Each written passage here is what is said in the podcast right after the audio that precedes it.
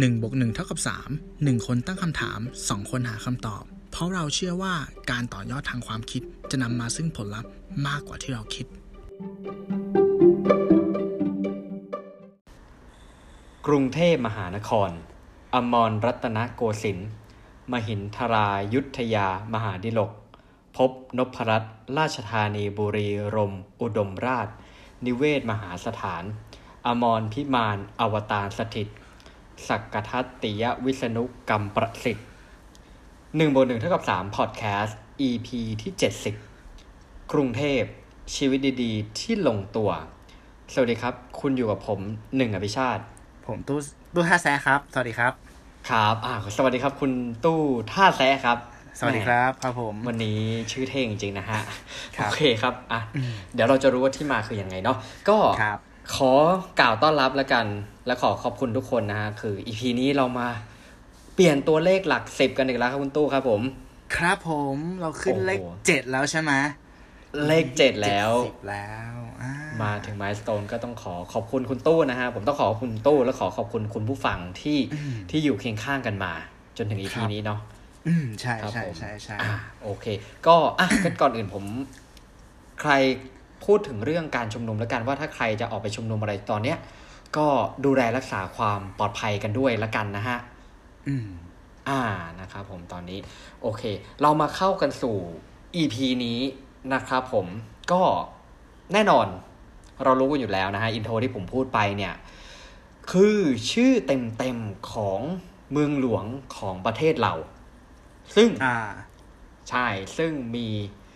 เป็นเรียกได้ว่าเป็นชื่อเมืองหลวงที่ยาวที่สุดในโลกใช่ไหมใช่ใช่แล้วก็เราเราไม่ได้หาข้อมูลแต่เราอยากรู้เหมือนกันว่า ไอไอโปรโตไทป์แรกไอจุดแรกที่เขาคิดว่ามันต้องยาวขนาดเนี้ย มันมันเกิดจากอะไรวะ เออนั่นน่ะสินั่นน่ะสิแล้วสุดท้ายเนอะก็คือ เราก็เขียนแค่กรุงเทพแล้วก็ไปยาน อ่ากรุงเทพไปยานจบพอเออ ครับผมนะฮะอะก่อนอื่น เดี๋ยวผมจริง ๆ ชื่อ ผมมีความหมายด้วยนะเรานี่อาจไงจะไม่เครยอรู้ฟังความหเลมายยกันมาเออ ความหมายอันนี้ชื่อในกระดาษผมเนี่ยสองบรรทัด ความหมายสี่บรรทัดฮะคุณผู้ฟังครับผม ครับผม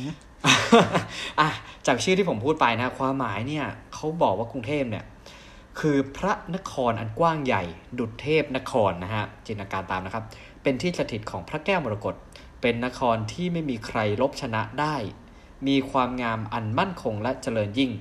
เป็นเมืองหลวงที่บริบูรณ์ไปด้วยแก้วเก้าประการ น่ารื่นรมยิ่ง มีพระราชนิเวศใหญ่โตมากมาย เป็นวิมานเทพที่ประทับของพระราชาผู้อวตารลงมา ซึ่งเท้าสักกะเทวราช พระราชทานให้พระวิษณุกรรมลงมาเนรมิตไว้ โอ้ครับผม ผมรู้สึกว่า EP สวยงามนี้ผมควบกล้ำรอเรือเป็นพิเศษโดยอัตโนมัติ อืม จริง ขอขอเสริมได้ไหมขอเสริมได้ไหมได้ครับคือเราเคยพูดพูดสิ่งนี้ไปแล้วแหละในอีพีที่เคยอัดเมื่อนานมาแล้วกับคุณป้อม มันก็คือคำขวัญของกรุงเทพมหานครอ่า กรุงเทพครับดุจเทพสร้าง เมืองอืมศูนย์กลางการปกครองครับวัดวังงามเรืองรอง เมืองหลวงของประเทศไทยเอ้ยสวยงามอ่าเออสวยดูมีอะไรมากๆเลยหมเออกรุงเอเทอพเออเป็นเป็นเป็นอะไรที่ผมจำไม่ค่อยได้เหมือนกันนะคงขวัญเนี่ยอืมอืมอืมเอออ่านะฮะครับผมอะโอเคผม EP นี้ผมอยากตั้งคำถามกับคุณตู้ท่าแซะแล้วกันนะฮะ ครับ จากที่เรารู้กันแหละว่าผมกับคุณตู้เนี่ย เรียกได้ว่าเป็น เป็นเด็กต่างจังหวัดแล้วกันเนาะอ่าใช้คำนี้ดีกว่าใช่ใช่นะฮะแต่เราทั้งสองคนนะครับคุณผู้ฟังเราได้มีโอกาสมาเติบโต ใช้ชีวิตทำงานอยู่ในจังหวัดกรุงเทพมหานครกันมา เรียกว่าพักใหญ่ ๆ เลยเหมือนกันนะฮะพออะคุณตู้ก่อนละกันคุณตู้เนี่ย ถ้านับจำนวนปีที่ได้ใช้ชีวิตในกรุงเทพเนี่ย นานขนาดไหนแล้วฮะ อืม ปีนี้ย้อนเราอดีตกันละตึ๊ดตึ๊ดผมคิดว่ามีหลัก เจ็ดแปดปีครับของผมเจ็ดแปดปีเลยเนาะก็คือเริ่มทำงานใช่ในกรุงเทพเลยว่ากันไหมใช่ถูกต้องอ๋อเจ็ดแปดปี โอเค แล้วตั้งแต่อยู่มานะฮะคุณตู้ได้สังเกตเห็นความเปลี่ยนแปลงหรือความแตกต่างที่มันมันมันมันเกิดขึ้นไหมฮะ ถ้าเทียบกับสมัยนู้นที่เราเข้ามาใช้ชีวิตใหม่ๆอะครับ อืมแตกต่างครับ เพราะว่าอย่างนี้ตัวผมเองอะ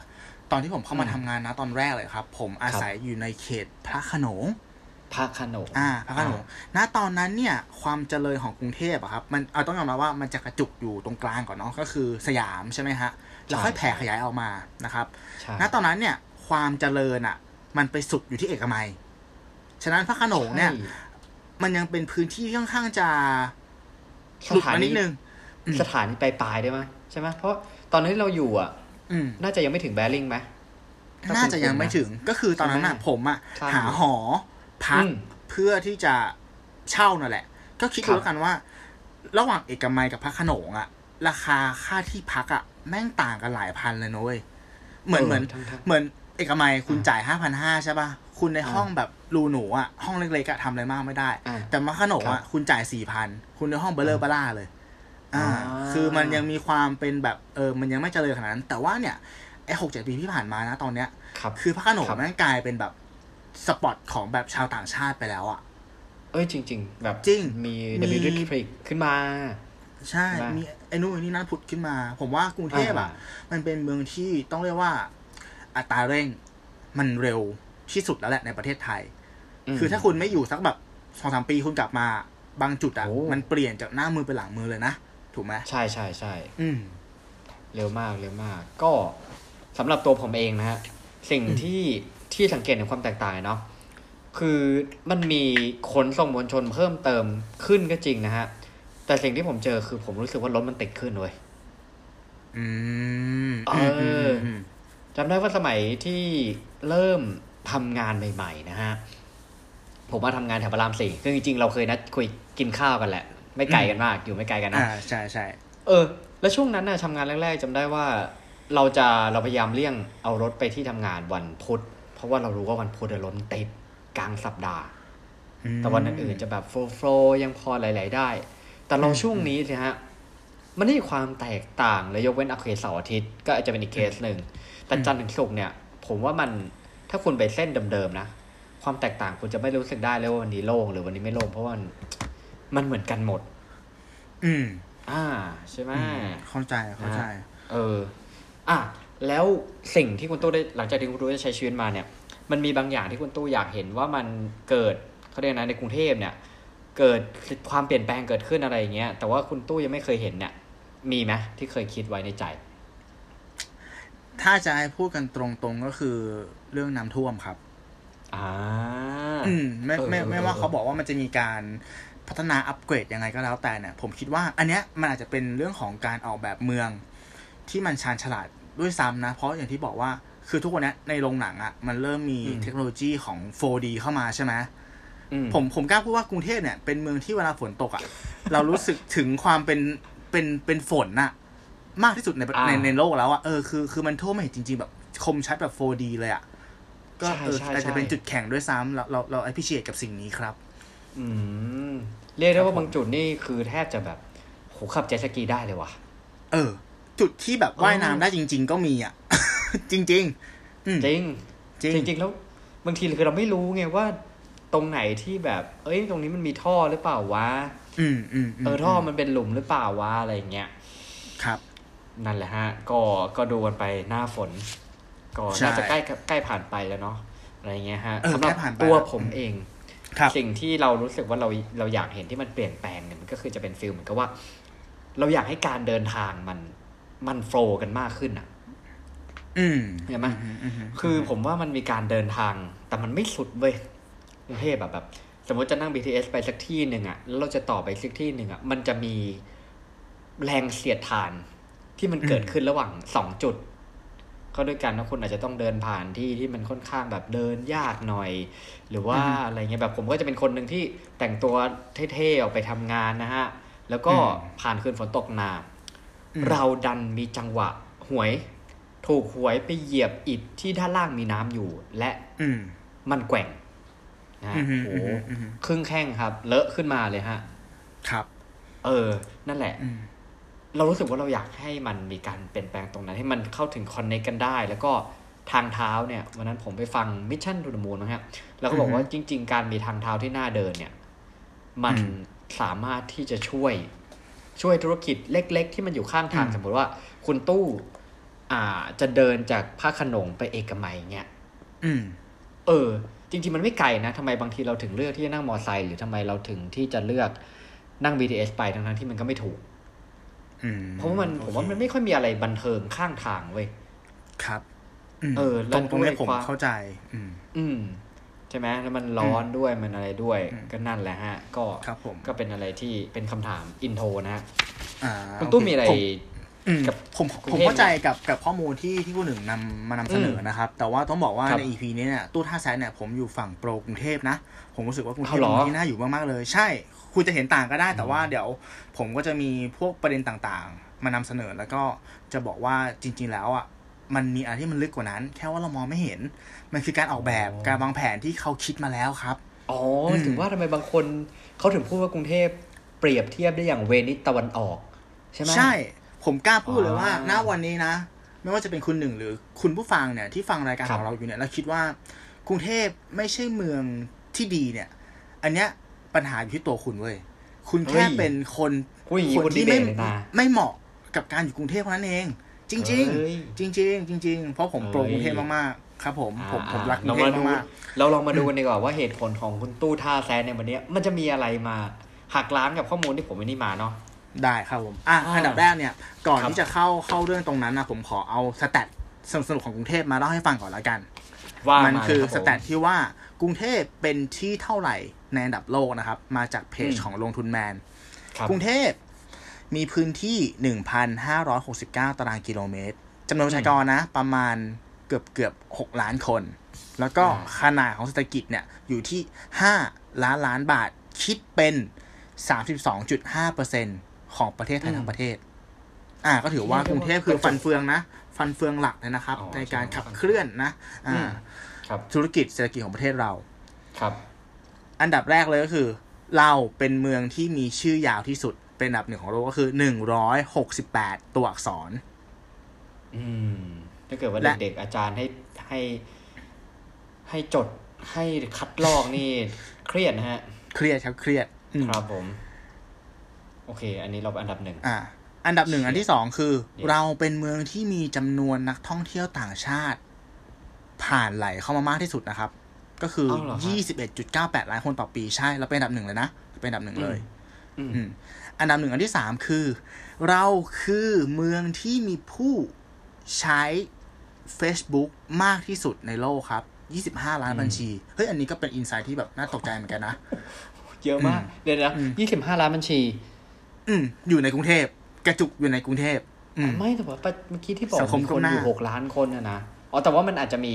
อาจจะมีคนที่ไม่ได้ผัดเปลี่ยนเข้ามาใช่ผัดใช่เปลี่ยนเข้ามาทำงาน แต่ว่าไม่ได้ทะเบียนอ่าบ้านอยู่กรุงเทพจำนวนประชากรเนี่ย ผมว่าคือตามทะเบียนบ้าน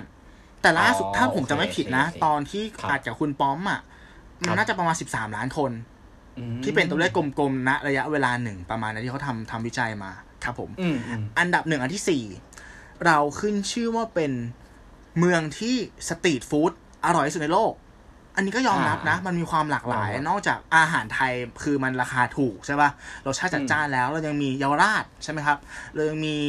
อ่าโซนแบบนานา ก็คือมันมีความหลากหลายของอาหารไม่ว่าจะเป็นไทยอืมเทศจีน อินเดียอะไรเงี้ยแล้วราคาไม่แพงอืมนะครับ อ่าใช่ใช่นี่เห็นโอด้วเคยครับอันดับสองเรามีอีกสี่อันดับ อันดับสองอันแรกคือเขาบอกว่าเราเนี่ยคือประเทศที่ค่าแท็กซี่ถูกเป็นอันดับสองของโลกเลยนะ ถูก อันดับสองใช่ค่าแท็กซี่แบบต่อถูกใช่ไหมกิโลเมตรอะ อืมใช่ ถ้าที่มันดูแพงเนี่ยบางทีคือ อาจจะเป็นเรื่องของระยะเวลาที่เราอยู่บนแท็กซี่ มันอาจจะนานเพราะรถมันติดไงหรือหรือบางทีไหลไหลมิเตอร์อะไหลมันก็ไหลมันก็มันก็หมุนแบบหมุน มันก็หมุนแบบอยู่ในมิติควอนตัมอื่น คือมิเตอร์มันขึ้นเร็วอะไรเงี้ย เข้าใจลงปะเออเอออ่าเฮ้ยเหตุการณ์นี้เคยเจอเว้ยฟีลเหมือนกับว่านั่ง แล้วเรากะแล้วว่าเดี๋ยวเราจะไปลงตรงนี้นะอืมบางทีอะเราก็อะเดี๋ยวตอนลงมันจะหยิบเงินไม่ถนัดเราก็หยิบเตรียมไว้บนรถ พอถึงอืมจุดที่หมายไม่เกินว่ะเกินเกินตลอดแบบอะไรเงี้ย ไปเจอไฟแดงไปเจอรถติดแล้วมิเตอร์ไหล อ่า ใช่นะฮะใช่อ่าใช่ครับอืมเราเป็นเมืองที่โรงแรม 5 ดาวมากที่สุดเป็นอันดับ 2 ครับ ก็คือ 33 แห่ง อันดับหนึ่งคือลอนดอนนะ75 แห่ง อันนี้คือข้อมูลนะปี 2019 นะ ปีที่แล้ว อ่า ครับครับอ่า และเรายังมีราคาโรงแรม 5 ดาวเฉลี่ยถูกที่สุดเป็นอันดับ 2 ของโลก ก็คือประมาณ 4,600 บาทต่อคืนนะครับ อันดับหนึ่งคืออิสตันบูลนะครับผมอืมครับครับ เราเป็นเมืองที่รถติดที่สุดในโลกเป็นอันดับที่สองอืมอืม อันนี้ก็ต้องต้องยอมรับ แต่ผมผมต้องบอกว่ามันเป็นการออกแบบที่เขาที่เขาคิดไว้แล้วคนหนึ่งเดี๋ยวผมจะมีข้อโต้แย้งเอามามาโต้แย้งเรื่องนี้นะครับ แล้วก็เฮ้ยข้อคุสุณดมีท้ายคข้อรับโต้แย้งกันนี้ด้วยเหรอมีผมมีผมมีผมบอกแล้วผมผมอยู่ฝั่งกรุงเทพ เราเป็นเมืองที่มีตึกระฟ้า คือตึกที่สูงมากกว่า 150 เมตรอะมากที่สุดเป็นอันดับที่สามเอ้ย อันดับที่สิบสามอ่าของโลกก็คือ80อาคารนะครับ ประมาณนี้ อันนี้คือข้อมูลโดยสังเขปของกรุงเทพเมืองเทพสร้างของเราครับผม เดี๋ยวนี่คือเท่ากับว่าหลาย ๆ อันที่มันอยู่ในโพลเนี่ย ผมรู้สึกว่าสำหรับตัวผมเองนะ ผมรู้สึกว่ามันเป็นเมืองที่บางทีอาจจะดูเหมือนเหมาะสำหรับมาเที่ยว แต่ว่าไม่เหมาะอ่าสำหรับมาอยู่หรือเปล่าอืมเออืมอืมออ่า นี่ได้ทิ้งคำถามไว้ให้นะฮะอะครับในเมื่อคุณตู้มีสถิตินะฮะผมขอเสริมสถิติอีกอันหนึ่งแล้วกันนะครับ อันนี้มาเจอคจารักบในเพจของ Green Peace Facebook นะครับ ของ Green Peace เชื่อหรือไม่นะฮะว่าเออเดี๋ยวนะ คือไหนหน้าหนาวจะเข้าแล้วอืมเขาบอกว่าในอดีตกรุงเทพเนี่ยอืมเคยมีหน้าหนาวที่มันยาวนานกว่านี้ นะฮะอืมและอุณหภูมิต่ำกว่านี้ด้วยนะครับ อย่างทุกวันเนี้ยเคยเจออย่างปีที่แล้วนี่กี่วันวะคือคือแทบจะซื้อเสื้อเสร็จนี่ยังไม่ได้แก่จากถุงเลยอะกลับมาร้อยละกรุงเทพอะเป็นสมาร์ทซิตี้คนหนึ่ง คือปีที่แล้วต้องยอมรับว่าฟีเจอร์หน้าหนาวมันพัง เอาฟีเจอร์หน้าหนาวเดียวเออคุณมันไม่ขัใช่ดดีข้องเวอมันขัร์ดข้องมันขัดข้อง คุณต้องให้โอกาสเขาด้วยดีคือเขาก็ทำดีมาตั้งหลายปีคุณหนึ่งมาพูดอย่างนี้ได้ไง เออ แค่ฟีเจอร์หนาวมันขัดข้อง เออ ครับอ่าอ่าโอเคโอเคโอเคงั้นเดี๋ยวผมลองพูดต่อแล้วกันเนาะครับผมครับผมคือเขาบอกว่าไม่หรอก มันก็ผมว่ามันก็เป็นทั้งโลกใช่ไหมฮะว่าเรื่องของภาวะก๊าซเรือนกระจกภาวะโรคร้อนอะไรอย่างเงี้ย คือมันก็เลยทำให้กรุงเทพเนี่ย มีหน้าหนาวที่ที่สั้นลงนะฮะอือฮึและยังมีอุณหภูมิที่สูงขึ้นด้วย เช่นอ่าในปีอย่างในปีถ้าย้อนกลับไปนู้น2555เนี่ยอุณหภูมิต่ำสุดของหน้าหนาวในกรุงเทพเนี่ยจะอยู่ที่ 22 องศานะฮะ แต่เชื่อหรือไม่ครับว่า ช่วง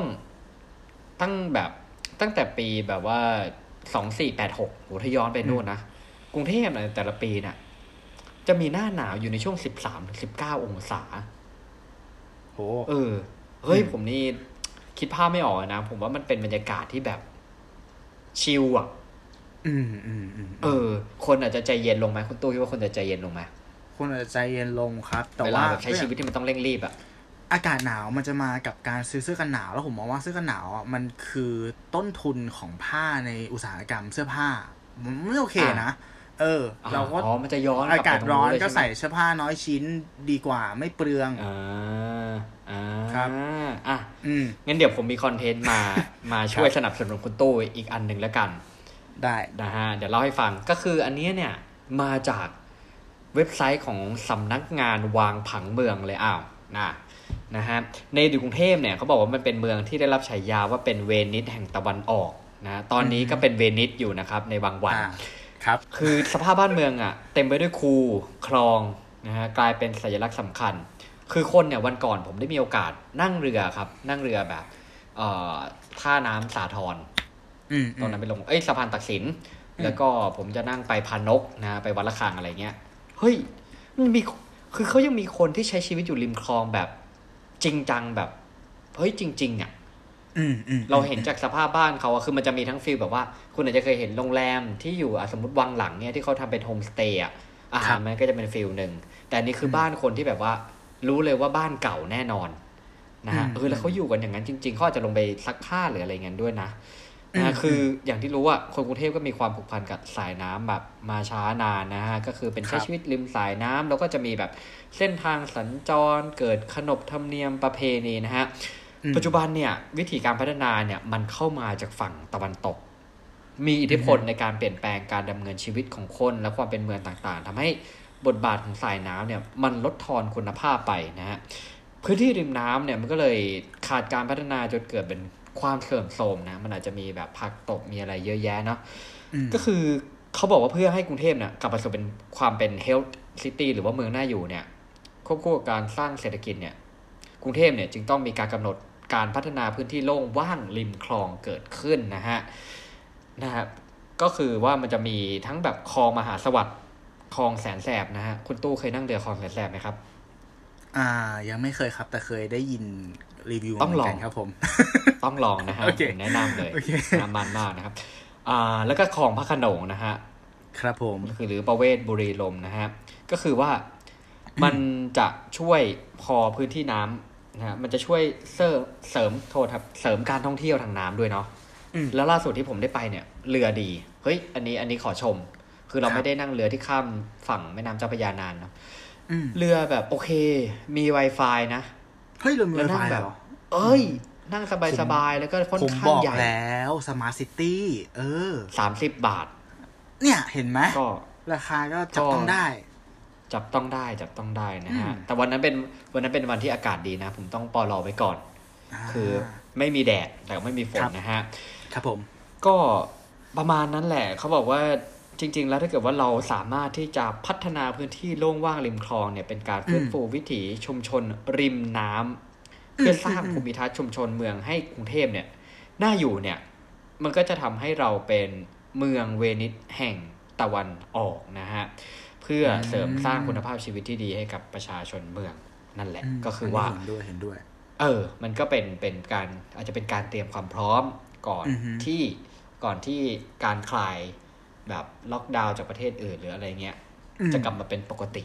น่าอ่าจากสำนักงาน่านสนใจถูกใจไหมฮะ content นี้ ถูกใจครับไหมถูกใจครับผมถูกใจครับ ดีครับดีครับแหม่อะว่ามาฮะเรามาดีโอเบเคตกันต่อคุณตู้ว่าไงคครัรับ ผมมีข้อมูลครับจากเว็บไซต์ครับ The 101 World นะครับ เป็นข้อมูลอืมเกี่ยวกับ7 pain point ของคนที่ใช้ชีวิตที่กรุงเทพ ผมขอแบ่งเป็น2 part แล้วกันผมจะพูดถึง4ก่อนเจ็ดข้อ4 pain point อ่าแล้วก็อีกครับ3 pain point นะครับ เรื่องแรกเลยเขาบอกว่า pain point แรกก็คือกรุงเทพเนี่ย เป็นเมืองที่รถติดอย่างไม่มีวันสิ้นสุดก็อย่างที่บอกแหละอันดับหนึ่งใช่ไหมอืม อืม เขาบอกว่า รายงานประเมินสภาพการจราจรทั่วโลกประจำปีอืม2560 จากครับ Index Global Traffic Scorecard เนี่ยครับ เมืองทั้งหมด1,360เมืองทั่วโลกครับเราอยู่อันดับหนึ่งเลยนะครับ คนไทยเนี่ยโอ้ยใช้เวลาสุดยอดเฉลี่ยนะ ราว56ชั่วโมงต่อปี ไปกับการติดอยู่บนถนน เท่ากับว่าเราเสียเวลาสองวันกว่านะฮะ ใช่ครับผม อยู่บน และอันนี้คือค่าเฉลี่ยนะหมายถึงว่าถ้าเป็นคนที่ทำงานค่าเฉลี่ยทุกวัน มันก็ต้องมากกว่านั้นถูกปะอืม แล้ว ใช่ไหมเดี๋ยวนะ คืออืมคือแล้วแล้วแล้วผมว่าโดยส่วนใหญ่แล้วอะคนที่ติดอะอืมระหว่างนั้นคือ คือเราก็เลย คือเราไม่ใช่ว่าเรานั่งบนรถที่เราสามารถทำงานได้ อืมครับ เออ ส่วนใหญ่จะติดจากรถส่วนตัว หรืออาจจะครับเป็นสาเหตุที่ทำให้เราสามารถที่จะมีเวลาในการสร้าง Account Facebook เพิ่มได้อีก ครับ เกี่ยวไหมฮะเข้าใจอ่าจริง ๆ แล้วอย่างที่ผมบอกคุณหนึ่ง ทุกอย่างมันมีการวางแผน มาก่อนหน้านั้นแล้ววางแผนอีกแล้วใช่เพราะว่าคกรับรุงเทพผมคือสมาร์ทซิตี้คุณ Smart คุณหนึ่งรู้ไหม City ว่ากรุงอย่างที่ผมบอกกรุงเทพเป็นเมืองที่อัตราเร่งในการใช้ชีวิตเร็วมาก คนต้องแข่งแย่งชิงดี ผมจำงานวิจัยเขาเป๊กลัวะๆแม้แต่เครียดใช่ไหมแต่เขาใช่อ่าเดี๋ยวก่อนอ่าผมจำงานวิจัยเป๊ะๆแม้แต่ว่าเขาบอกว่าเราเหมือนติดหนึ่งในห้าเมืองที่คนเดินเร็วที่สุด เพราะมันต้องรีบเดินอะ ฉะนั้นอ่าอ่าอ่าอย่างที่บอกครับว่า เราอะ เร็วตลอดไม่ได้เว้ย มันต้องมีจุดบางจุดที่ทำให้เราต้องพักบ้างคนหนึ่งเข้าใจอารมณ์ใช่ปะวิ่งมันเหนื่อยะคุณเอาต้พักงี้เลยเหรอบ้างอันเนี้ยเนี่ยเนี่ยคือการออกแบบที่เขาตั้งใจให้เราอยู่กับตัวเองเฉยๆ ตกผลึกอยู่บนรถอ๋ออยู่กับตัวนิ่งเองบ้างเเอะไรจเนบ้างเพราะลงอใช่อฟฟิศปุ๊บก็ก็ไม่ได้แล้วใช่ไหมเออจากแบบวิ่งแบบโอ้ทำงานมาทั้งวันมาอยู่อ่านิ่งๆบนรถบ้าง เขาวางแผนอ่าไว้แล้ว แล้วเนี่ยมันคือรถแมพในการปูทาง สู่โลกของพอดแคสต์ เขารู้เล่นเอาเขารู้ว่าพอดแคสต์จะบูมเขาปรูทางมาแล้วอ๋อที่พอดแคสต์ในไทยมันดังเลยเพราะอะไร เพราะเรามีเวลาตรงนี้เขาสเปนไปกับมัน อืมอ๋อเนี่ยแหละคือรับสมาร์ทรับซิตี้รับคนหนึ่ง เราคิดไว้แล้วโอ้เว้สยมาร์ทกันจนแบบกระเพาะปัสสาวะจะอักเสบเลยนะฮะนี่อะข้อสองเพลงข้อที่สองเราพูดถึงเรื่องฟุตปาดอะไรอะนะอย่างที่บอกแหละฟุตฟุตปาดฟุตปาดไทย มันไม่เฟรนลี่อ๋อฟุตบาทใช่ไหมอะมันอืมมันคือการเล่นเกมหลบระเบิด ฟุตปาดพังๆเอขอองเออเมืองคิดเราถึงเลยในในวินโดว์เออแต่ก่อนเนาะอ่าใช่ไหมอ่าเดินไปก็เจอครับเดี๋ยวเดี๋ยวกว้าง เดี๋ยวสั้น เดี๋ยวก็มีร้านมาเปิดนู่นนี่นั่น เขาบอกว่าในปี 2560 เนี่ย มีการร้องเรียนปัญหาทางเท้าผ่านสายตรง 1555 กว่า 1,191 ครั้ง กับการเดินตกบนฟุตบาทฟุตบาทนี่แหละเออมาเจอแลนด์มงแลนด์มาเหยียบน้องเหยียบน้ำสะดุดอะไรกันไป คุณหนึ่งอ๋อบอมโดนบอมนี่คืออ่าการออกแบบที่ชาญฉลาด อีกแล้ว อ่ายังไงครับ เมืองไทยคือเมืองพุทธคุณหนึ่งครับผนี่มคือการออกแบบที่เอาแก่นของศาสนามาสอดแทรก มันคืออะไร มันคือสติอ๋อสเหยียบติเหยียบเหยียบ เหยียบพื้นหนอรู้ เหยียบ เหยียบหญ้ารู้ เหยียบเหยียบกับระเบิดรู้ ฟุตปาดกระไทชอนยหนอสอนให้เรามีทุกสติ ทุกๆก้าวเดินอ่ามันคือการสอดแทรกศาสนาเข้ามาให้อยู่ในตัวเรา และเป็นแก่นอ๋อของศาสนาด้วยซ้ำอ๋ออันนี้คือในแง่ของของของของการใช้ชีวิตนะ อีกแง่หนึ่งอ่าคุณหนึ่งเห็นไหมว่า กีฬาวิ่งอะครับมันเริ่มมาบูม แล้วมันเป็นครับการออกกำลังกายที่แบบเป็นอินดิวิ a l คือไม่ต้องครับพึ่งใคร ใช่ไหมครับอ่าเราจะเห็นว่าครับกีฬาวิ่งในไทยบูมมาก ๆ เพราะว่าอะไรครับเพราะว่าครับต้องบอกว่าเมืองไทยเนี่ย ฟุตปาดเนี่ย หินที่สุดแล้ว คือถ้าคุณอ๋อสามารถวิ่งบนถนนเมืองไทยได้เนี่ย คุณไปจบมาราธอนที่ไหนก็ได้ คุณวิ่งเทรลได้เลยอย่างนี้ดีกว่า คุณวิ่งเทรลได้เลยมันจะขถูรุกขต้องระมาก ใช่อ๋อเขาฝึกงานวิจัยเขาฝึกใช่ งานวิจัยอะไรที่บอกเราว่า การวิ่งที่ดีที่สุดอะไม่ใช่การวิ่งด้วยอัตราคงที่ แต่มันอ่าคือการวิ่งแบบสปรินต์แบบเร็วๆแล้วก็เดินโอ้สปรินต์เร็วๆแล้วก็เดิน ฟุตปาดไทยออกแบบไว้แล้ว คุณวิ่งเร็วไปสักวันหนึ่งคุณจะเจอจุดที่คุณวิ่งไม่ได้ เขาบังคับให้คุณเดินอ่ามันคราฟทั้งหมดแล้ว การที่พี่จริงตูนเนี่ย วิ่งได้แบบนั้นอะผมไม่แปลกใจ เพราะเขามีอืมสนามซ้อมเป็นฟุตปาดเมืองไทย ฟุตปาดเมืองไทยอ่าคือเบื้องหลังความสำเร็จของพี่ตูน อ๋อ นี่ยังไม่รวมว่าจะต้องวิ่งหลบรถขายส้มตำใช่ขายก๋วยเตี๋ถูยวกต้ออีงกถูกต้องมันขายคือทุกอย่างผักที่เขาอ๋อตั้งใจให้มันเป็นเว้ย เนี่ยแหละคืออ๋อสมาร์ทซิตี้คนหนึ่ง อืมอ๋อเราต้องมองมันใหม่นะโอเคครับโเข้อสามโเครับแหมวันนี้มาแรงนะฮะอะครับ ผม อ่าโอเค ข้อสามคือปัญหา คนแน่นเอียดที่ป้ายรถประจำทาง อืมอืมอะก็มันก็เป็นปัญหาที่เราเจอกันทุกครั้งอยู่แล้วแหละว่าอาจจะกลับบ้านเนาะก็ต้องไปยืนออใช่ไหมครับ รอไม่บางทีสายฝนรถตปกระจำด้วยทาป่ะงฝนตกแล้วเออฝนตกอีกโอ้โหสาดอีกหนาสาหัสมากๆเลยหนักหนักหนักก็ถือว่าเป็นชีวิตที่ลำบาก แต่ผมบอกกันว่าอย่างนี้ มันก็คือการออกแบบเลยอะคืออย่างอนี้อกแบบอีกผมแล้วมั่นใจว่า ถ้าวันเนี้ย มันเกิดอโพคาลิปอะไรขึ้นอะมันมีเอ่อโลกจะแตกไวรัสจะระบาดผมมั่นใจว่าคนไทยนั่นแหละ คือชาติที่สามารถเอาตัวรอดได้ดี เพราะว่าเรามีการบริหารสมอง ส่วนใช้ความคิดวิเคราะห์อยู่ตลอดเวลาอืมถ้าถ้าคุณไปอยู่ในเมืองที่แบบว่าศาสตร์ไอ้ระบบคมนาคมดีใช่ไหมอืมคุณก็แบบง่ายๆอะ ซื้อบัตรติดไปนู่นนี่นั่น มันไม่ได้ใช้ความอ่าคิดแต่คนหนึ่งหนึ่งเขาใจออกปะเออเออเออมันก็คืออัความการความบริหารการจัดการ ใช่ถูกต้อง อันเนี้ยมันอืมอืมอืมการที่คุณจะขึ้นรถทัวร์รถเมย์หนึ่งคันเนี่ย มันครับยากนะ คืออันดับแรกคือคุณต้องถอดรหัสก่อนว่า จะนั่งสายไหน ถูกปะอ่าโอ้โหจะ A ไป B เนี่ยโอ้โห แม่งเยอะขึ้นมาแบบมากชุดตัวเลขประมาณแพห้าสิบรถชุดฟรีอืมอืมเออ อะจอดพถไหมเลขด้วยมาแล้ว ถอดใช่จอดมาด้วย ถอดมือนะปุ๊บสมมติห้าแปดห้า ต้องมาดูนะว่าครับเป็นห้าแปดมาสายใหม่สายเก่า บางทีสายใหม่แม่งผ่านสายเก่าไม่ผ่าน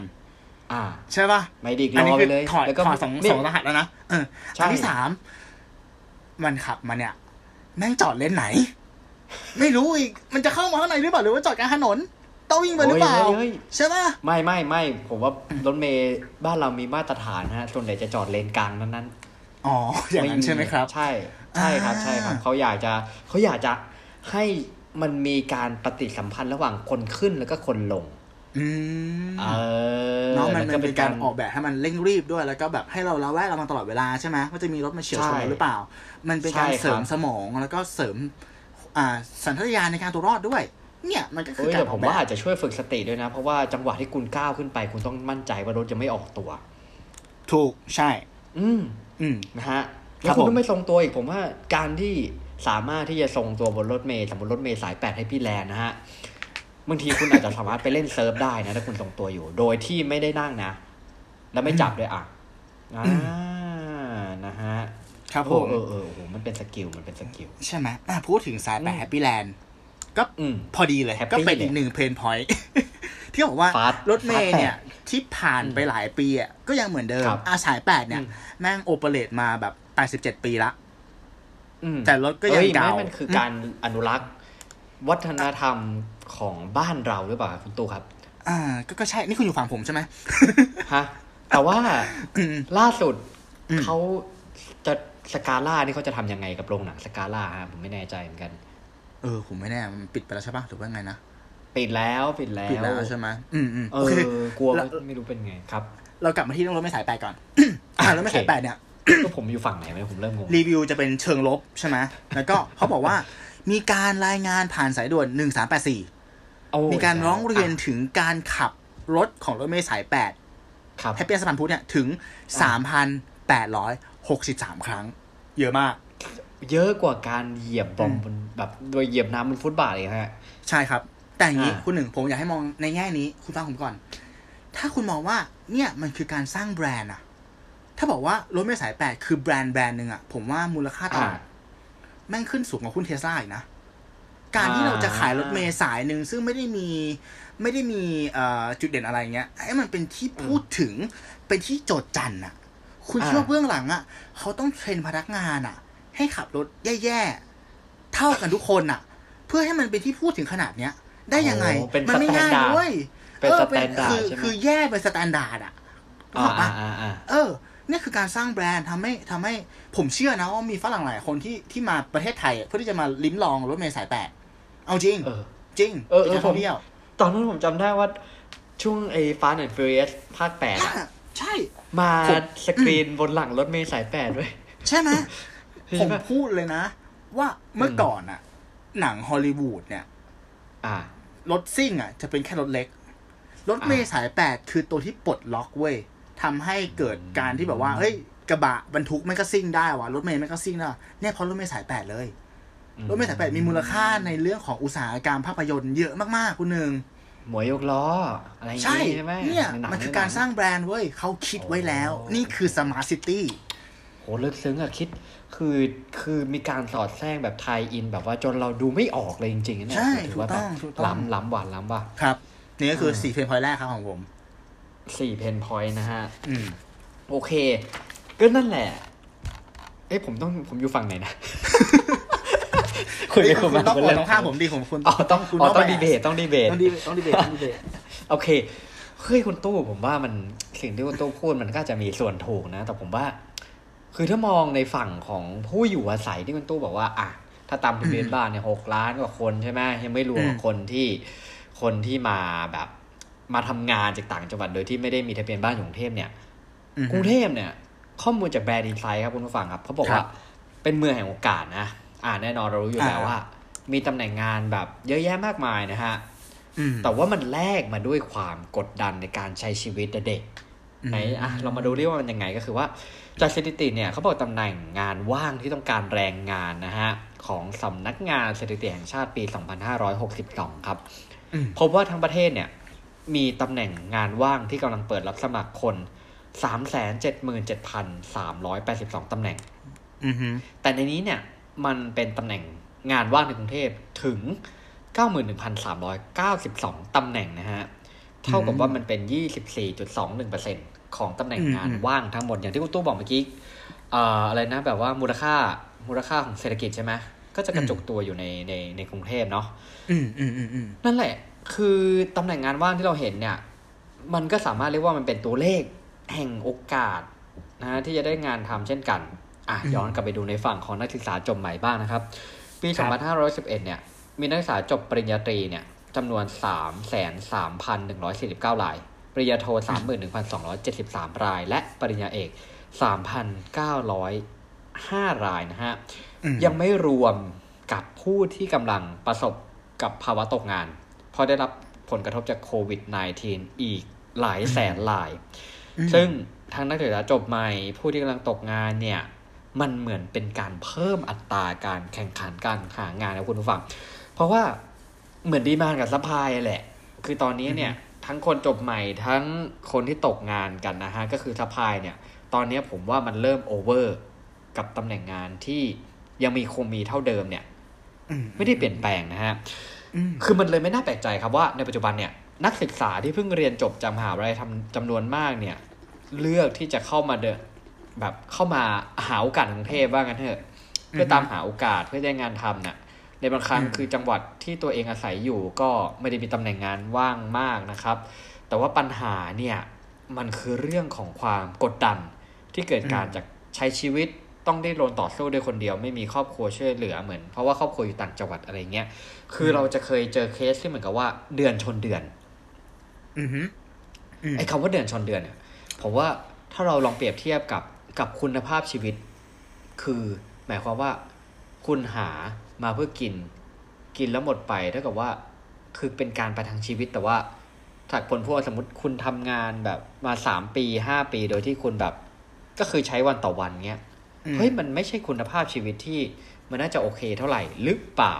คุณตู้อืมคิดเห็นยังไงกับเรื่องนี้ครับ ก็ต้องยอมรับว่าอยู่ต่างจังหวัดเนี่ย ได้หมื่นสามอะถ้าอยู่บ้านพ่อแม่ครับอาจจะเหลือ แต่อยู่กรุงเทพอะอ่าสามหมื่นอาจจะไม่เหลือเลย สิ่งที่ผมเห็นได้ชัดก็คือว่ากรุงเทพเนี่ย ต้นเขาทุอนอกทางแบบสัมางแล้วคมมันสูงอ๋อมเอ้ยผมเอ้ยอ๋อเอออันอันอันอันอันนี้พูดแฟกต์พูดแฟกต์ก็คืออ๋อรู้สึกว่า ค่าเดินทางเนาะครับค่ากาแฟกาแฟ ค่าข้าวอะไรเงี้ย มันอะที่พักราคาด้วยมัน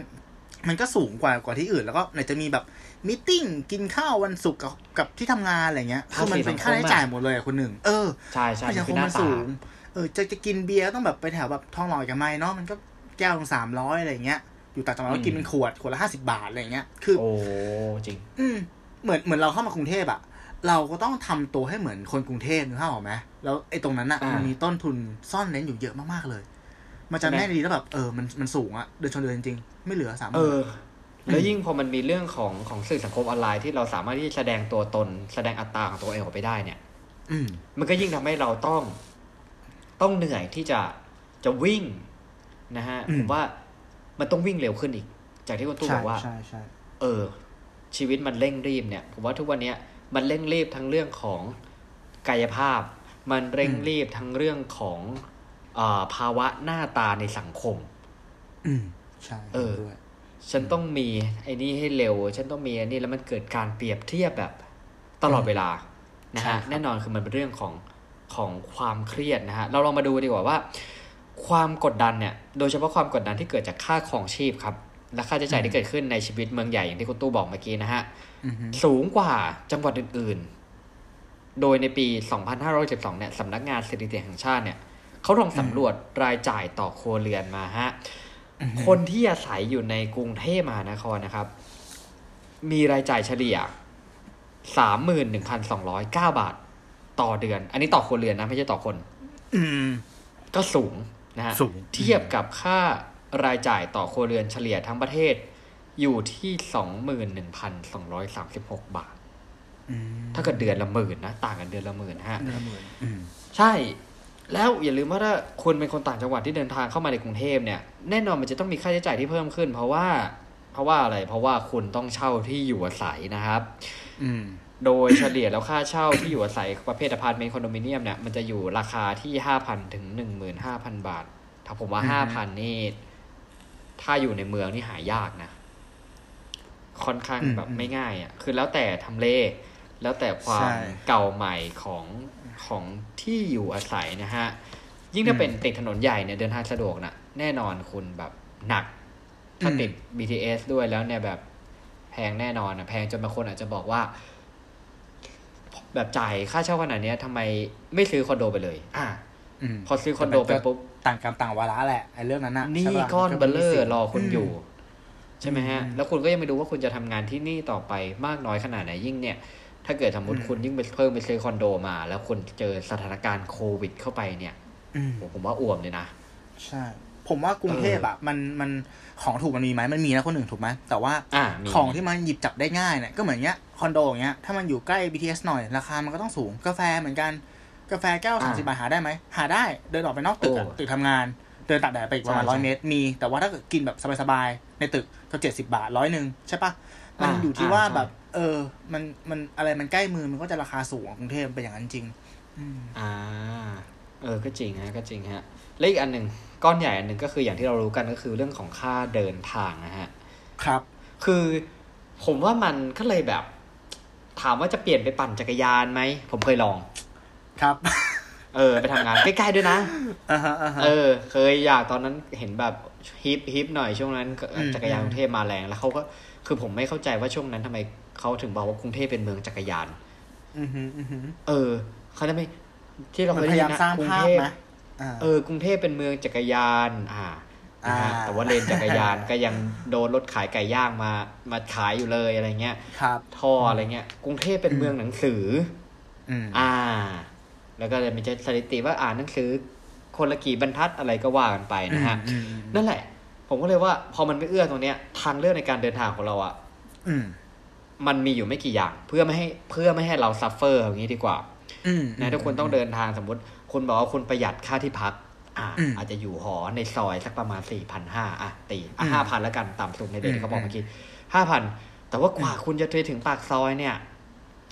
มอเตอร์ไซค์อีกนะฮะยังไม่รวมมันฝนตกนะพอไปถึงเสร็จปุ๊บคุณไปขึ้น BTS BTS เสร็จปุ๊บนะฮะ อ่า BTS ก็ไม่รู้ว่าไหนจะเสียหรือเปล่าด้วยนะอืมอันนี้อีกอะไรก็ว่านไปหรือว่าคุณอาจจะนั่งเรือคุณอาจจะอะไรกันไปเนี่ย เดือนหนึ่งเนี่ยหลายตังค์นะฮะพูดไปเล่นอืมค่าเดินทาง และอย่าลืมว่าถ้าคุณยิ่งสมมติคุณเป็นตัวผู้หญิงคนเดียวเนี่ยอืมถ้าคุณจะประหยัดค่าที่พัก แต่ว่าซอยเปลี่ยวเงี้ยอืมมันก็อันตรายเกิดอะไรขึ้นมันก็ไม่คุ้มอีกอะใช่ใช่อันนี้เห็นด้วยเออมใช่ไหมฮะ พอคนเจออย่างนี้กัน ก็เลยเลือก ที่จะสมมติคุณมีสเต็มไม่นานคุณอาจจะไปออกรถก็ได้อืมอ่า พอไปออกรถปุ๊บปัญหาที่เกิดขึ้นคืออะไร อย่างที่คุณตู้พูดเลยฮะ การจราจรครับ เราได้มีเวลา slow life เพิ่มขึ้นนะครับ ในแต่ละวันใช่สองวันกว่าๆต่อปีนั่นเองนะฮะ ครับผม เออ นั่นแหละ อะ แล้วมาอันอะพอยสุดท้ายที่ Brand Inside เข้ามาฝากกันก็คือว่า เราเนี่ย จะต้องหาหนทางใช้เงินอย่างประหยัดเพื่อลดค่าใช้จ่ายนะฮะ เพราะอย่างที่รู้ว่าเรามาจากต่างจังหวัดเนี่ยอ่า คุณตู้เคยมีอะถามแบบ fact ๆว่าตั้งแต่ทำงานช่วงตั้งแต่ต้นๆเนี้ยมี feel แบบเดือนชนเดือนไหมมีทุกวันนี้ยังเป็นอยู่เลย จริงเออ จริง อืมแล้วแล้วแล้วแล้วคือเหมือนเหมือน feel แล้วแบบว่าเฮ้ยมัน แต่ว่าอันนี้มันเดือนชนเดือนคือ คือ feel แบบเราทำสมมุติเราทำธุรกิจอะใช่ไหมเดือนชนเดืออืนมเพราะว่าเราอาจจะต้องมีการหมุนเพื่อไปเงินเราอาจจะไปอยู่ในของอะไรเงี้ย ใช่ใช่เออ แต่ถ้าเกิดอืมฟิลเราทำงานบริษัทเนี้ยแล้วเดือนชนเดือนเนี้ยอืมคือเหมือนมาเราใช้ชีวิตเพื่อเพื่อรอวันนั้นหรือเปล่าอะถ้าถ้าตอนอืมฟิลนั้นเป็นยังไง อืม มันก็เป็นอย่างนั้นอะเหมือนกับว่าตอนเราเป็นพนักงานประจำเราจะรู้นะว่าทุกวันที่เท่านี้เราจะได้เงินเท่านี้เข้ามาอืมดังนั้นอ่าเออ มันก็จะมีการจัดสรรปันส่วนแหละ ก็เก็บส่วนครับหนึ่งใช้ส่วนหนึ่งแต่ว่า ระหว่างเดือนที่ผ่านไปเนี่ยคุณหนึ่ง มันจะมีเหตุการณ์ไม่คาดคิดเกิดขึ้นค่อนข้างบ่อยที่ผมบอกอะเรื่องของภาษีสังคมอะว่าแบบ อะชวนไปสเปเชียลตรงนู้นตรงนี้อะไรอย่างเงี้ย ซึ่งใบครั้งหนึ่งมันก็เป็นพันในภาพหมอปะเออ จ่ายทีแล้วแบบเออยิ่งแต่ก่อนไม่มีพร้อมเพย์นะเว้ยอืมจ่ายเงินสดอะใช่ไหมเออ่าอแล้วจริงแล้วแล้วเนี่ยก็คือเรื่องของค่าเดินทางแล้วแหละ แบบบางทีถ้าเราใช้ชีวิตเป็นรูทีนเนาะซื้อบัตรอืม BTS แบบเหมาเดือนมันก็คือเที่ยวนึงตกแค่ไม่กี่สิบบาท แต่ครัถ้าบเราออกนอกเส้นทางปุ๊บ ไปกินอะไรกับเพื่อน เรียกแท็กซี่กลับมันก็เป็นร้อยไงอืม อืมเนี่ยมันจะมีการออกนอกรูทีนหนึ่งครั้งในกรุงเทพเนี่ย มันจะมีค่าใช้จ่ายเกิดขึ้นแบบ ไม่คาดคิดอะค่อนข้างเยอะ อ่าใช่อืใช่มอย่างดูหนังเนี้ยเจออาจจะใช้โปรใช่ไหมเอาวันนั้นอ่าโปรโมทจากร้อยหนึ่งก็เพิ่มเป็นเต็มสองร้อยกว่าบาท อย่างเงี้ย อะไรแบเต็มบมากเนี้ยเต็มบ่อยเต็มบ่อย เออเอามันก็เป็นแบบเนี้ยเอ้ยหรือผมผมอยู่ผมอยู่ฝั่งเชียร์เอ้ยเฮ้ยกรุงทพคุณโทษทีโทษทีเออเออคุณตัวโอเคน่าโอเคแซครับกลับมากลับมากลับมาอืม ครับ คือเอาจริงคือพอของแบรนด์ไซด์เขาก็สรุปมาแหละว่า คือบางอย่างคือคือมันเป็นปัจจัยแบบ เราคอนโทรลไม่ได้เรื่องค่าใช้จ่ายอะบางทีอืมที่มันเป็นจริฟิงกๆคอร์สจริงๆเนาะอืมเออ การเดินทางการอะไรพวกเนี้ย สิ่งที่ทำได้ก็คือการใช้ชีวิตอย่างอย่างระมัดระวังให้มากที่สุดเท่าที่จะเป็นไปได้นั่นแหละอืมเออ มัน มันคงไม่มี solution ที่ที่ดีที่สุดว่าคุณอาจ สมควรทำงานในกรุงเทพต่อไหม หรือคุณจะกลับไปทำงานที่ต่างจังหวัด เพราะว่าโอกาสของแต่ละคนเนี่ย มันก็ไม่เหมือนกันอ่าอืมตำแหน่งงานภาษีสังคมเนี่ย คือบางคนอาจจะทำงานได้เงินเดือนสูงสูงๆแต่ว่าเขาไม่ชอบสุงสิงเขาไม่ชอบไอ้นี่ แล้วเพื่อนร่วมงานเข้าใจ อันนั้นก็ไม่มีปัญหาใช่ปะอืมเออ แต่ถ้าเกิดว่าคุณทำงานแบบยังเดือนชนเดือนแล้วภาษีสังคมคุณสูงเนี่ยมอันนั้นเหนื่อย เหนื่อยหน่อย ไม่หน่อยใช่ผมว่าเหนื่อยเหนื่อยมาก เยอะเหนื่อยเยอะ เหนื่อยเยอะเลยอะ เออใช่นี่แหละ เนี่ยผมก็เลยบอกว่า กรุงเทพเนี่ยมันเป็นเมืองที่ใช้ชีวิตแบบน่าจะเหมาะกับการเที่ยวมากกว่า ไปใช้ชีวิตนี่ มันเครียดนะ มันมีแต่ความกดดันนะ เฮ้ย มันจะเวิร์กเหรอ อืมคุณตู้คิดว่าเวิร์กไหมณบูลลี่ดิคุณคุณบูลลี่กรุงเทพผมอะเวิร์กอ้ยมันไได้เวิร์กบูมันลลี่เวิร์กผมดีเบตผมผมเอาข้อมูลมาแชร์อ๋อแฟกต์มาแชพูดร์ทางแฟกต์โอเคโอเคโอเคใช่อะเนี่ยเนี่ยใช่ ผมผมเหลือเพนพอยอีกสามข้อ เดี๋ยวผมจะพูดให้ฟังแล้วอ่ากันลองมาโองัดเคมางัดข้อที่ห้าครับ โครงการทิ้งร้างบนถนนใหญ่ โครงการฮอปเวลหรือโครงการระบบการขนส่งทางรถไฟยกระดับในกรุงเทพมหานครอ่ากับไม่สมชื่อเพราะถือว่าเป็นโครงการที่ไม่ประสบผลสำเร็จ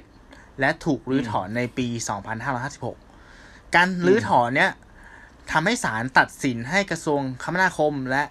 รอฟทการรถไฟแห่งประเทศไทย จ่ายอืมค่าเสียหายให้กับบริษัทเอกชนหรือบริษัทโฮเวลเนี่ยถึง 11,888 ล้านบาท ถือเป็นการเสียค่างโง่ครั้งใหญ่ และเราก็ยังเห็นปัญหานี้เนาะอยู่ในอยู่ในชีวิตประจำวันของเราว่าจะเป็นเส้นของผมก็เป็นเส้นบางกะปิ ก็มีเส้นลาดพร้าว เส้นศรีนครินทร์เส้นพระรามสองที่แบบโอ้มันเสร็จช้าเหลือเกินอะไรประมาณนี้ใช่ไหมครับ ใช่ครับ ข้อนี้กูจะแถงกันดูเนี่ยเอ้ยคุณตู้ท่าไม่ผมว่ามันคือ มันคืออ่าดางเป็นบทเรียน มันคือสถาปัตยกรรม เออ ใช่ได้คือปะอย่างนี้วะเขาบอกว่ากรุงเทพเนี่ยเป็นเมืองที่พื้นที่สีเขียวค่อนข้างน้อย ดังนั้นอืมการก่อสร้างโดยที่ไม่เร่งรีบเนี่ย มันทำให้มันคือหลักของเซนไง คือเราก็ค่อยๆก่อสร้างแล้วให้พวกถาวันพวกต้นไม้อะ มันขึ้นมาพร้อมกับโครงสร้างพวกนี้ มันเป็นการอ่าเพิ่มเพิ่มพื้นที่อุตสาหกรรมและพื้นที่สีเขียวไปในความเร็วพอๆกัน เขาเขาคิดไว้แล้ว ใช่เขาคิดไว้คิดแล้วไว้แล้ว คุณตู้ใช่แขนถลอยฮะแขนถลอยอ่าไปไปข้อต่อไปอยู่ครับ อ่า ข้อข้อที่หกนะครับผมครับผม ข้อที่หกเนี่ย หลุมกว้างหลุมกว้างบนท้องถนน ที่มันอยู่บนดวงจันทร์อ่าบอกว่า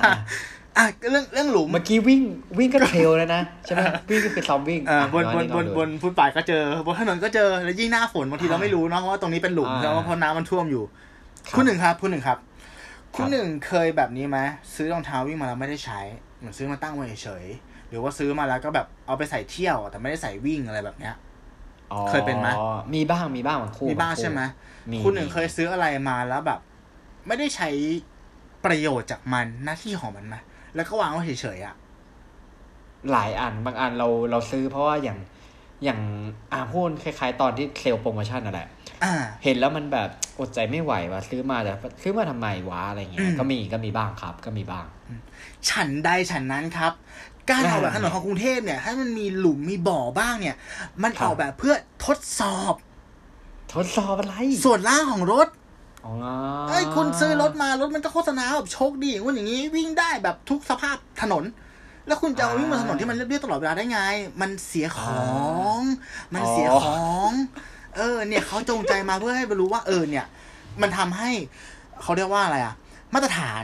การผลิตของอุตสาหกรรมรถยนต์อะถูกโอ้ยกระดับขึ้นมาอีกเออขั้นเพหราะฐานการผลิตนึงอยู่บ้านเราด้วย ใช่หถูลากยต้องแบรนด์ใช่อืมถูกต้องเขามองไว้แล้ว อันนี้พูดเลย นี่นี่คือสมาร์ทซิหตี้รือว่า หรือว่าจริงๆบ้านเรากำลังฝึกอะไรบางอย่างเพื่อที่จะ ออกแบบรถที่วิ่งบนดวงจันทร์ไหมฮะ โอ้โห คุณมองได้ไกลมากเลย ถูกต้องครับ อีกสิบปีเราจะไปกันก่อนอเมริกา พูดเลย โอ้อืมเราไปจะไหนนำสเปซอ่าไป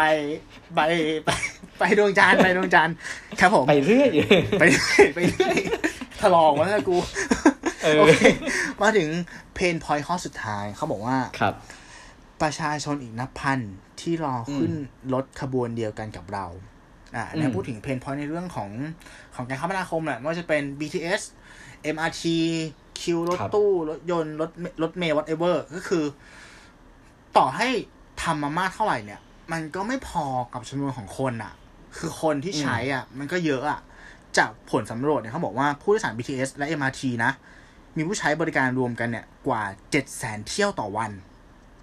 เจ็ดแสนเที่ยว ก็เฉโอ้ยเยถ้าอะขนาดตีนี้กับผมเลยเหรอก็คือสามสามแสนห้าป่ะถ้าไปกลับถูกไหมอ่า คนประมาณอ่าสามแสนห้าร้อยห้า whatever เออ ซึ่งมันไม่พอ มันก็เลยทำให้เกิดการต้องมาเป็นคอขวดเนาะใช้คำนี้แล้วกันเป็นคอขวดอะ คือเราจะกลับบ้านอย่างเงี้ย เราคิดว่าอะครึ่งชั่วโมงถึง แต่จริงๆแล้วมันรอไปชั่วโมงครึ่งเพราะว่าเออเจอคอขวดระหว่างการรอ ใช่ไหมครับ อ่าใช่บางทีเราอาจจะได้ขึ้นคันที่สามหลังจากที่เรารออะใช่ใช่ก็ทำให้ไม่อ่าสามารถคาดเดาเวลาที่ใช้ในการเดินทางได้ ซึ่งใช่อันครับเนี้ยมันก็คือการออกแบบไว้คนหนึ่งคืออย่างอีนี้กแล้ว เขาพูดกันตลอดว่าสังคมเมืองเนี่ยทำให้เราอะทำให้ทำให้เราอะห่างไกลจากผู้คน เพราะว่าเรารีบเร่งไงเราไม่มีอืมการปฏิสัมพันธ์กับคนอื่นอืมเราแม่งอยู่คนเดียว เราแม่งเป็นโรคซึมเศร้า เราแม่งเป็นอืมสังคมก้มหน้า นี่แหละ การออกแบบจุดคอขวดตรงนี้แหละ เราไม่ได้พูดถึงอืมข้อดีไงว่าเฮ้ยมันมีกี่ครั้งที่เราไปรอรถไฟฟ้าสองชั่วโมงเราเจอเพื่อนสนิทของเรา ที่ไม่เจอกันมากว่าสิบปี มันมีกี่อ่าครั้งกันล่ะ มันมีหลายครั้งที่แบบเราไปเจอผู้หญิงน่ารัก แล้วได้สานสัมพันธ์แล้วกลายเป็นแฟนกันอ่ามันมีเรื่องราวดีๆเกิดขึ้นบนรัฐ BTS มหจากบันเทิงจุดคอขวดของการคมนาคมของกรุงเทพที่เขาตั้งใจให้เป็นอย่างนั้น เพื่อที่จะอ่าทำให้ความห่างของมนุษย์เนี่ย ในเมืองเนี่ย มันกระชับมันชิดกันมากขึ้นอ๋อเขาคิดไว้แล้วโอ้นี่คือดสไว้มาร์ทซิแล้วตี้ใช่สมาร์ทซิตี้อืมโอ้โหครับผมตู้ก็ประมาณนี้ครับ บอกแล้วกรุงเทพคือเมืองน่าอยู่ เหนื่อยจังเลยอะ EP นี้เหนื่อยมากเลยอะ เหนื่อยจังเลยดีเวทดีเวทอะก็ประมาณนี้นะฮะอะคุณครับตู้ผมมีอะไรฝากคุณผู้ฟังสำหรับ EP นี้ไหมครับ ครับผมมองว่าสุดท้ายแล้วอะมันมันไม่มีถูกไม่มีผิดเว้ยฝั่งครับที่อยู่แบบอยู่อยู่ข้างคนเมือง กับฝั่งที่อ่าอยู่ข้างคนต่างจังหวัดเนาะอะต่างจังหวัดชีวิตมันก็มันก็ slow life กว่า มันก็ไม่รีบไม่เร่งถูกไหมครับอืมอากาศมันก็อืมดีกว่าใช่แต่เมืองมันครัก็บโอกาสมันก็ก็ดีกว่า แล้วผมรู้สึกว่า คือมนุษย์อะแม่งคือเผ่าพันธุ์ที่แม่งปรับตัวได้เว้ยหมายถึงว่า ถ้าคุณมาอยู่กรุงเทพแล้วคุณโอเคกับมันอะมันมันก็คือโอเคปะวะอืมเออแต่ถ้าคุณอยู่ใช่แล้วคุณไม่โอเค คุณกลับไปต่างจังหวัด แล้วคุณโอเคกับมัน มันก็คือโอเคปะวะมันไม่ใช่ไหมมีการแบบมาบอกว่ากรุงเทพมันไม่น่าอยู่ มันก็ไม่ถูกสักทีเดียว ต่างจังหวัดมันล้าหลัง มันก็ไม่ถูกสักทีเดียว แต่ละที่มันก็คมีรับจุดดีจุดด้อยแบบแตกต่างกันอยู่ที่ว่าเราอะแฮปปี้กับไลฟ์สไตล์เนาะกับจังหวะชีวิตอืม กับการทำงานแบบไหน ก็แค่หาบริบทการใช้ชีวิตอะให้มันเหมาะสมกับตัวคุณ ไม่ว่าคุณอยู่ที่ไหนอะคุณก็มีความสุขได้เว้ยประมาณนี้อ่าเออเออเพราะเราก็จะเคยเจอคนบางคนที่เขามาอยู่ให้เขาอยู่กรุงเทพเขาอยู่ไม่ได้เว้ยจะมีนะใช่ไหมเขารู้สึกว่ามันเครียดมันเร็วไปแล้วทำไม คือเหมือนเรา ทุกวันนี้เราเสพติดแบบ ผมว่าคนเราเสพติดความเครียดกันมากขึ้น เครียดเท่ากับอืม productivity อืมอืมบางคนอาจจะตีความอย่างนั้นนะ แต่ว่าบางคนเขาจะบอกว่า ทำไมชีวิตเกิดมาทั้งที่มันจะต้องเครียดอะ เออใช่ไหมบางคนอาจจะบอกว่า เอ๊ะเราจะตายวันตายพรุ่งเราก็ไม่รู้ใช่ไหมแล้วเราจะวันนี้เราจะเครียดทำไมอืมอ่า ผมว่ามันก็ขึ้นอยู่กับมุมมองคืออย่างนี้ มันอย่างที่คุณตู้พูดถูกแหละ ว่ามันไม่มีถูกไม่มีผิด มันอยู่ว่า ที่ที่ไหนเหมาะกับเราอะที่ไหนเหมาะกับเราที่นั่นเราจะมีตัวตนและกันโอ้ยโคโอ้โหขมไหมสุดซิปเลยซิกเลย นั่นแหละ ก็ประมาณนั้นนะฮะ แล้วก็ ก็อยากให้ทุกคนนะครับ ไม่ว่าจะอยู่ในกรุงเทพอยู่อ่าจังหวัดอื่นอยู่ที่ไหนก็ตามนะครับ ก็ต้องใช้ชีวิตอย่างมีสติแล้วกันเนาะเราจะได้ไม่ต้องไปเหยียบฟุตบาทที่มันมีน้ำเนาะครับผมเออถึงย่างข้าวฟุตบาทจริสงอนครับเราอยู่เนาะเนาะโอเคนะฮะสำหรับ EP อื่น ๆ ของ1บน1เท่ากับ3 podcast แล้วก็ตัวเราที่รู้ podcast นะ คุณผู้ฟังนะครับ สามารถติดตามรับฟังได้ทุกช่องทางที่คุณฟัง podcast ไม่ว่าจะเป็น Apple Podcast Podbean Spotify YouTube นะฮะ แล้วก็มีปฏิสัมพันธ์พูดคุยกับผมและคุณตู้ได้เนี่ยทาง Facebook Page ของเรานะครับ1บน1เท่ากับ3 podcast ก็คือจะพิมพ์เป็นตัวเลขก็ได้ หรือว่าตัวหนังสือภาษาไทยก็ได้ และอีกช่องทางนึงก็คือทางบล็อกดิบนะครับสำหรับ EP หน้าผมหรือคุณตู้เนี่ยจะเอาเรื่องอะไรมาพูดคุยกันเนี่ย ก็อย่าลืมติดตามรับฟังกันด้วยนะฮะสำหรับ EP นี้ผมหนึ่งไปชาติ ผมตู้ท่าแซะ ครับ สวัสดีครับ